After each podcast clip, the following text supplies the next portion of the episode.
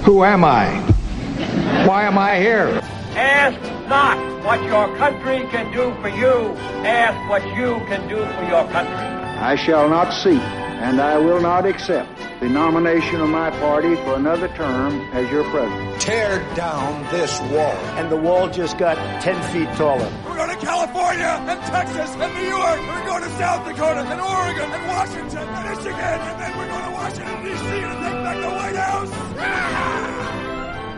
From the fourth floor of the CC building at Bethel University, it's election night and it's election shock therapy. Woohoo! Hey, everybody. Hi. Nobody. Sam is enthusiastically clapping. Um, hey, we're sitting here in a classroom because choirs have randomly overtaken Bethel, and we lost that fight. Guys, uh, where's your robes? Uh, I don't know. You want to do a little rehearsal of Handel's Messiah? Not, not especially. Uh, the the usual gangs here: Andy Bramson Metro Crumb. And Aiden Rook. and Aiden Yeah. Rock. Aiden, how you Yeah. doing? Doing Maybe not the usual gang. So Yeah, that's Aiden true. is one of our students. We have a number of our students here tonight, uh, dropping in and out. This is sort of a, a little open house for uh, uh, watching some of the election returns come in. And we're just going to set the stage for this first time because what we don't know is almost everything. So can we say anything definitively this early in the evening? I think definitively no. Hmm. We can say some. There's some things that are interesting. I mean, there's um, there's you know, hasn't been a lot of shifting yet. Um, it does seem like the Republicans are doing a little bit better than we might have expected in places like Florida, um, but that doesn't mean they're going to win it. It just means it's pretty close. Almost nothing has been called yet by any of the major networks. Right. The, everything that's been called is stuff that we could have called yesterday. Yeah. Pretty much. For example, Um, like Senate in Maryland or Senate in Massachusetts. I mean, Elizabeth Warren's been reelected, but we've known that for months, basically. Right. she was reelected several months ago. Uh, more or less. okay. Yeah.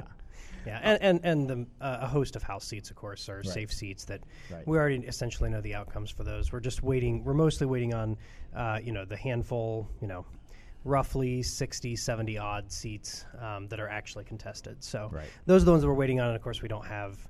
Uh, th- those are exactly the ones where it's too close to call. We don't know what's going on with them.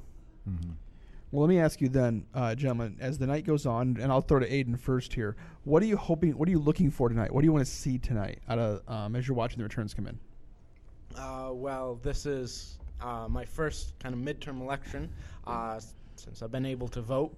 Uh, so for me, it's kind of a learning experience seeing how, how midterm elections happen, how you know the results usually come in, and then discussing with people: is this a unique uh, midterm election, or is it uh, in many ways what makes this one so different? Is, is this your first time voting? Uh, I voted in the uh, 2018 elections, but uh, Or 2016? Oh yeah, 2016. Okay. Uh, but this is first midterm elections. Nice. Yeah. And congratulations on voting in your first ter- midterm. A lot of people vote in that presidential and don't vote in the midterm. Right. so Until the Good next job. presidential. But Yeah. political science majors, we expect nothing less. we actually gra- we grade you down if you don't. wow. Professor Moore does. it. Uh, Dr. Crown, what are you looking for uh, tonight? Uh, I'm looking for. you know, Uh, I, I, be- uh, there, there are a couple of things I'm kind of looking for. I'm, um, number one, I'm looking f- uh, to see basically what the turnout looks like. So, uh, you know, traditionally turnout is significantly lower. There's no in, uh, that stri- significantly lower than in a presidential election. Of course, there's no reason to expect this to be any different. But there have been all kinds of predictions that this is going to be higher turnout than normal for a midterm election. Uh, so it's going to be interesting to to watch and see if that actually. Um, pans out if that's actually if that actually what is is in fact what happens and it's also going to be interesting to see who voted so uh, you know kind of see some of the uh, polling that comes out of the um, com- comes comes out of the votes and see you know we're, we're young people uh, in, as enthused as some folks were predicting we're uh, you know uh, yeah basically who came out who came out and voted um, will be things to kind of watch for I think Yeah. And early indicators indicate the turnout is up, but we'll see how those Yeah. final numbers actually look. yeah Um, Just because a lot of people early voted doesn't mean that the overall numbers will Right. necessarily be higher. yep exactly Are we on a trend to see more and more early voting? It's certainly becoming easier in a lot of places. Yeah. So I think maybe. Uh, Especially with maybe those long uh, lines. And, and actually, and, but although part of that also hinges on how easy early voting continues to be. So some states have increasingly made early voting more difficult rather than easier. And so if those trends continue uh, in various states, uh, then we're probably likely to see less early voting and perhaps even less uh, less less turnout in general. Yep. Okay. And here we can give a shout out to our own state of Minnesota, which does a very nice job of making it relatively easy for people to vote. Yep. And we have um, higher turnout as a result. Um, I was pleased to see on 538's list of congressional districts, mine was expected to be in the top 10 in turnout.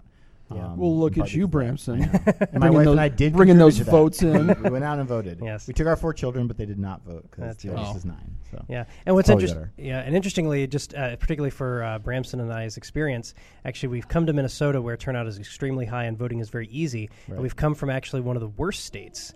Uh, so both of us previously lived in Indiana, which historically is one of the lowest turnout states and has some of the most restrictive laws.